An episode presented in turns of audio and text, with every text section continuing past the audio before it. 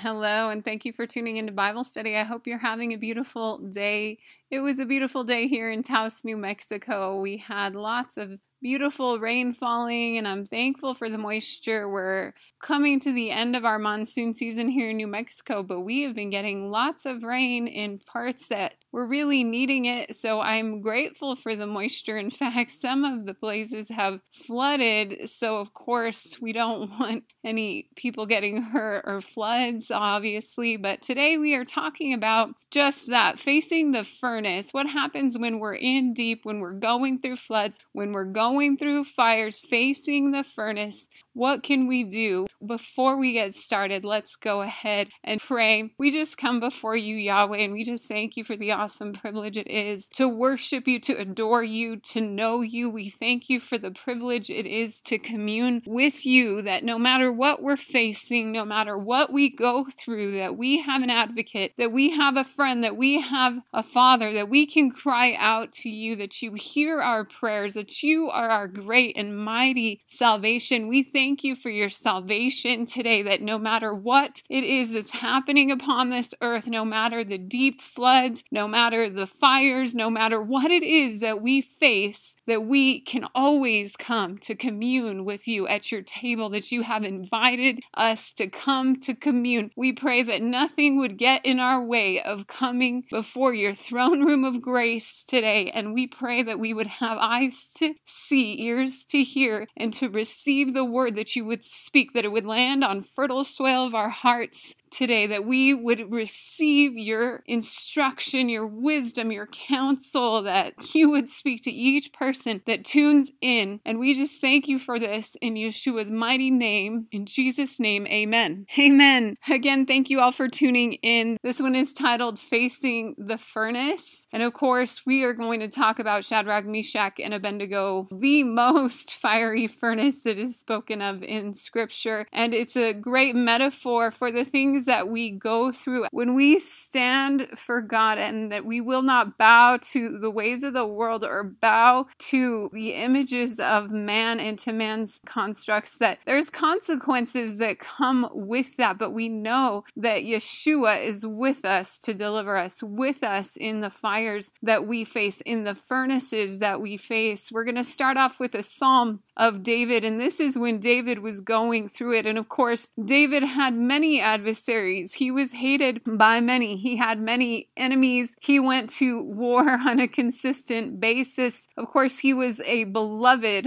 of God and he loved to worship. He loved to praise. He loved his father and he was blessed and he was favored and he was hated. He was pursued by Saul for many years of his life, 15 years of his life. Saul sought to kill him, to destroy him. Even before he became king of Judah, the king of Israel, he had adversaries. Of course, he faced a giant, he faced lions and bears, and all of this preparation for what God was going to do in his life. But he went through great trials and he wrote many Psalms about them. And we can relate with the Psalms that he wrote. We can relate to what he has gone through, applying that to our lives today. And the first Psalm that we're going to start off with is Psalm 69 13 through 20. This is the Amplified version. Hear the depth of the suffering that David is going through, how deep he's in the trial, how deep he's going through. In fact, this psalm is one of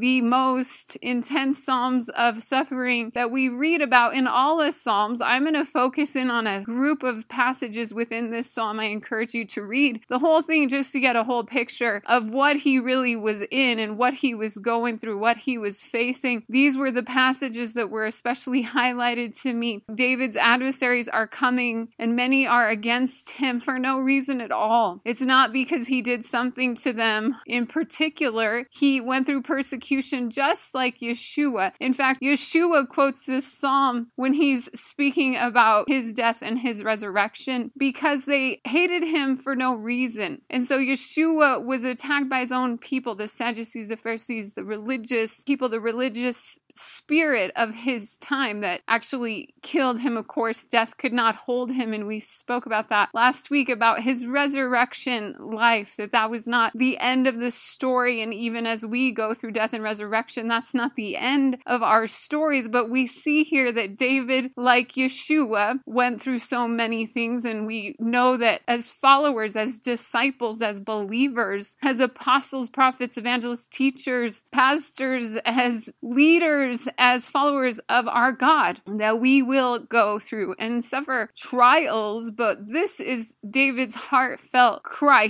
He's struck down, he's in the deep, in the midst of it. But he says, But as for me, my prayer is to you, O Lord, at an acceptable and opportune time. O God, in the greatness of your favor and the abundance of your loving kindness, answer me with truth. That is the faithfulness of your salvation. Oh, we can cry out to our Father that He would answer us in truth, that He would answer us in the faithfulness of His salvation. Again, I shared with you last time of the salvation of Yeshua and how we encounter that over and over and over again and how he is so faithful to us no matter what it is that we're going through. And I was ill in my body, I was sick in my body, and he resurrected me. He brought me from a pit. And this is what David is saying rescue me from the mire and do not let me sink. Mire is like mud, it's like a pit of mud. Let me be rescued from those who hate me and from the deep waters.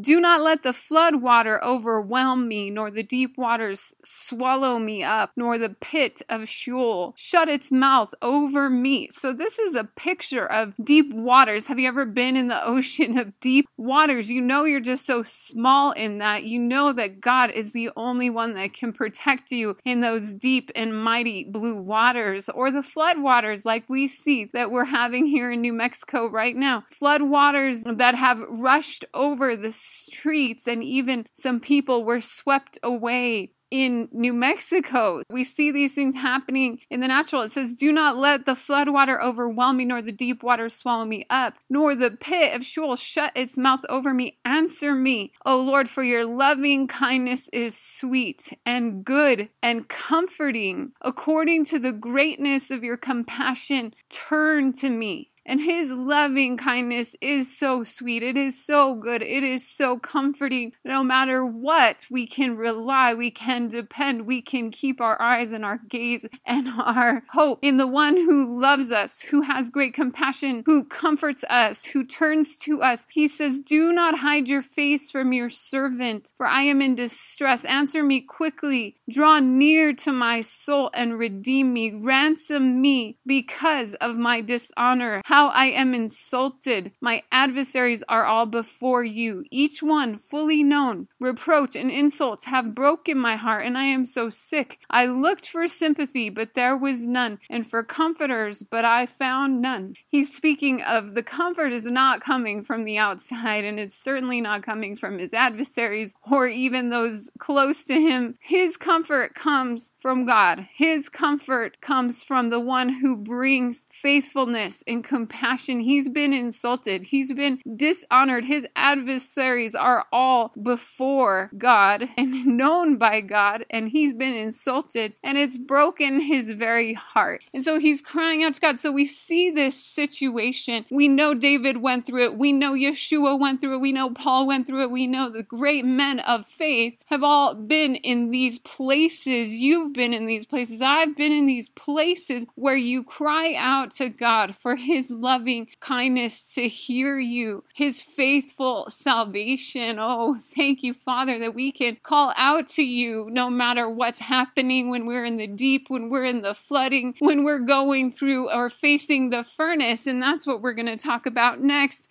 And again, this is Shadrach, Meshach, and Abednego, and they were faithful, devout followers of God, and they're in Babylon and they're in the king's high courts. So they have a high position, though they're Hebrews, and they will not bow to this statue, this image that King Nebuchadnezzar has set up. Nebuchadnezzar was a great and mighty king of Babylon. He had defeated many nations, including Jerusalem, destroyed Jerusalem, burnt down the city walls, burnt down the temple, took the tribe of Judah into captivity for 70 years years. So he was a very mighty king. God allowed him that might, in fact, to bring judgment upon Judah. And so here they are, and they're still favored in the king's court. And they have a lot of pressure on them, of course, to do what the king would have them to do. And there's this image that he set up of gold. It was probably a giant obelisk, a monument to himself, much like the Washington monument that we see in Washington, D.C. And the whole nation was called to bow and honor this image that he had set up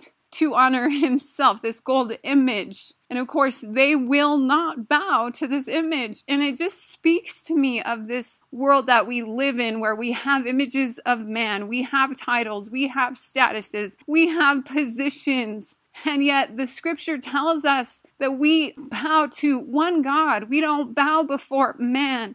We don't bow before the things of man. I'm not saying that we do not honor one another in love, but I'm talking about bowing to images of man pride, the things that we set up as idolatry in our nation, fame, fortune, kingdoms of man, and we bow before those things, and yet here these men will not. And even though they're in Babylon and they have these positions in Babylon, they know who they serve. They will not compromise God's way just to fit in. They kept their diet while they were in Babylon as honoring to God. They would not eat the king's rich food, they would not eat and drink of the wine and of the delicacies, they remained faithful to God in the midst of a perverse world. In the midst of an idolatrous world, they remained faithful and they were facing the fire because of it. And I don't know about you, but in this world, when we don't bow to the ways of men and to the things of this world, there will be persecution that comes and we will face fires when we will not bow to the gods of man. We will not bow to men. We bow before the one and only who sits upon the throne of our hearts, and to him we are devoted, and to him we choose to follow his ways and follow him, no matter what the crowds are doing or saying. And what happened is they were supposed to bow when this music was played and everyone began to worship this image. They were supposed to bow, and they would not bow. Nebuchadnezzar was very angry. That's what we're going to look at Daniel 3. We're going to take it up at verse 19. Read the whole chapter. Nebuchadnezzar was so furious with Shadrach, Meshach, and Abednego that his face became distorted with rage. He commanded that the furnace be heated seven times hotter than usual. Then he ordered some of the strongest men of his army to bind Shadrach, Meshach, and Abednego and throw them into the blazing furnace. So they tied them up and threw them into the furnace, fully dressed in their pants, turbans, robes, and other garments. And because the king in his anger had demanded such a hot fire in the furnace, the flames killed the soldiers as they threw the three men in. So Shadrach, Meshach, and Abednego, securely tied, fell into the roaring flames. But suddenly Nebuchadnezzar jumped in amazement and exclaimed to his advisers, Didn't we tie up three men and throw them into the furnace? Yes, your majesty, we certainly did, they replied. Look, Nebuchadnezzar shouted, I see four men unbound, walking around in the fire unharmed, and the fourth looks like a god. Hallelujah. We know who was in that furnace with them. Oh, the Son of Man. Oh, we just thank you, Father God, that you are with us in the fire. You are with us to deliver us. You are with us no matter what we're going through, as David cried out to you and you saved him many times. As Yeshua died but was resurrected to life, we are resurrected to life. As we face the furnace and we face the fires, when we will not bow to this world, when we will not bow to the gods of men, you are with us in the furnace. Glory, hallelujah. Praise him. Notice the fire was so hot it killed the guys throwing them in the fire. And then they're in the fire and they're not even bound. They're not bound by chains and they're not bound by men. And they have not been cinched. They have not been searched. They have not been touched. And the fire was so hot. But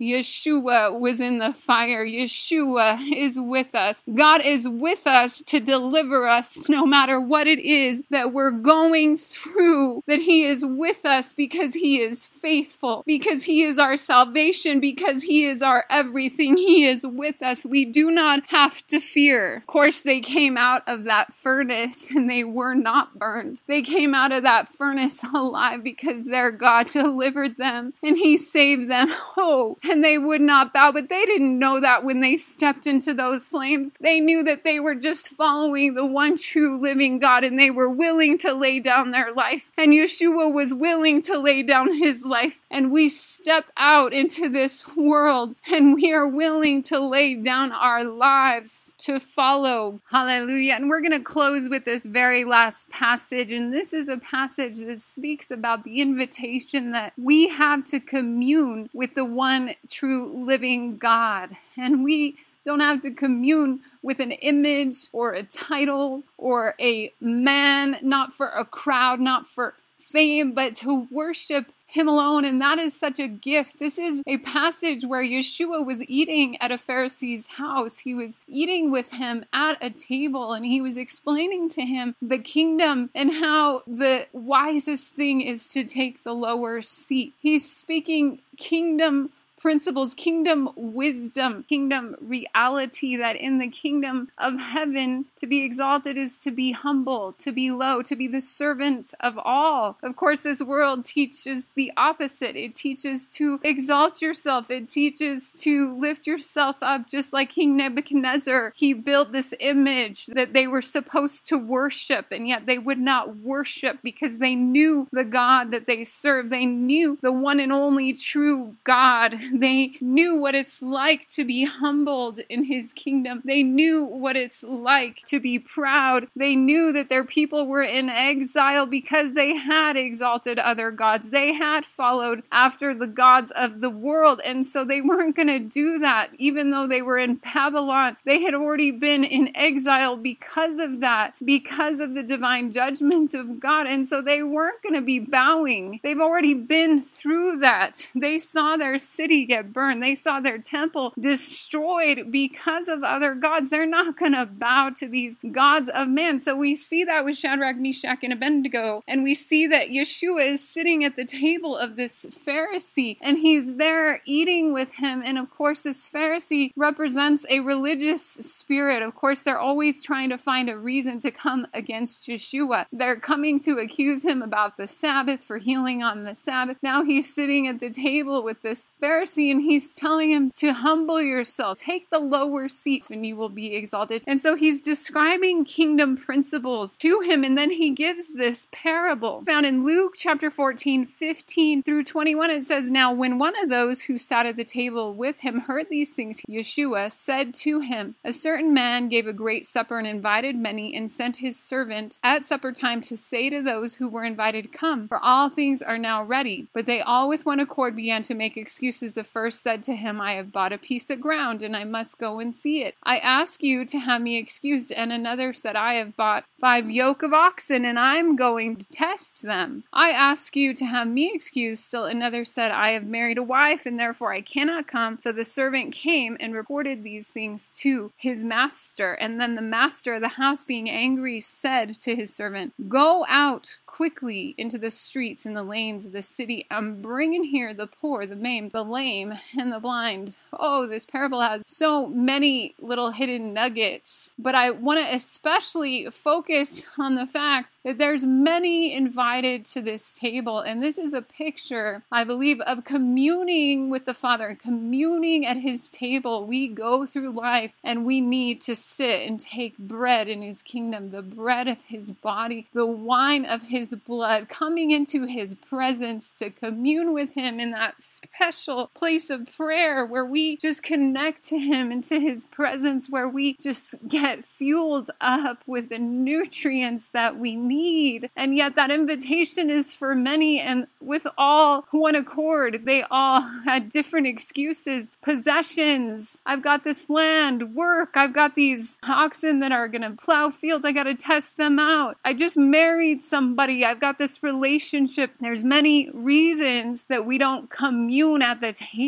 And yet that invitation stands for us. And I love this because he sent out his servants. He said, Go gather the lame, the blind, the maimed. Those people will come. And that's the thing is Yeshua said, I didn't come for those who were healthy. I came for those who were sick that needed a physician. They're lacking and they're in need of such love. We can come communing to that table with a heart that is in need. That invitation stands for those that are in need of healing, that are in need of seeing, that are in need of a touch. And I don't know about you, but that invitation stands for those who are out in the streets and the highways and the byways. This is an evangelistic call to go out and to gather in people. It's also a call to come, that we're all invited to that table. Will we come? Hallelujah. Father, we just come before you and we thank you for the awesome privilege it is to sit at your table to commune with you. We thank you for that privilege that it is to cry out to you like David and that you rescue us as we face furnaces, as we face fires, as we stand for you in a perverted world, God, that we will go through furnaces, we will go through trial, but we can trust that you're with us to deliver us and that we can come to your table, that there is a table that you have laid out for us. Hallelujah. Father, we pray that we would not be distracted by the things of this world, but that we would go and follow you, commune with you, gather in your people, gather in those who are lame, who are lost, who are dying, who are hurting. That that is the call right now at this time, Father. We just thank you that we will continue to persevere and serve your kingdom in Yeshua's mighty, mighty name. Hallelujah. Thank you all for tuning in. I pray this study has blessed you. I pray that you have a beautiful and blessed blessed week, and we'll see you next time.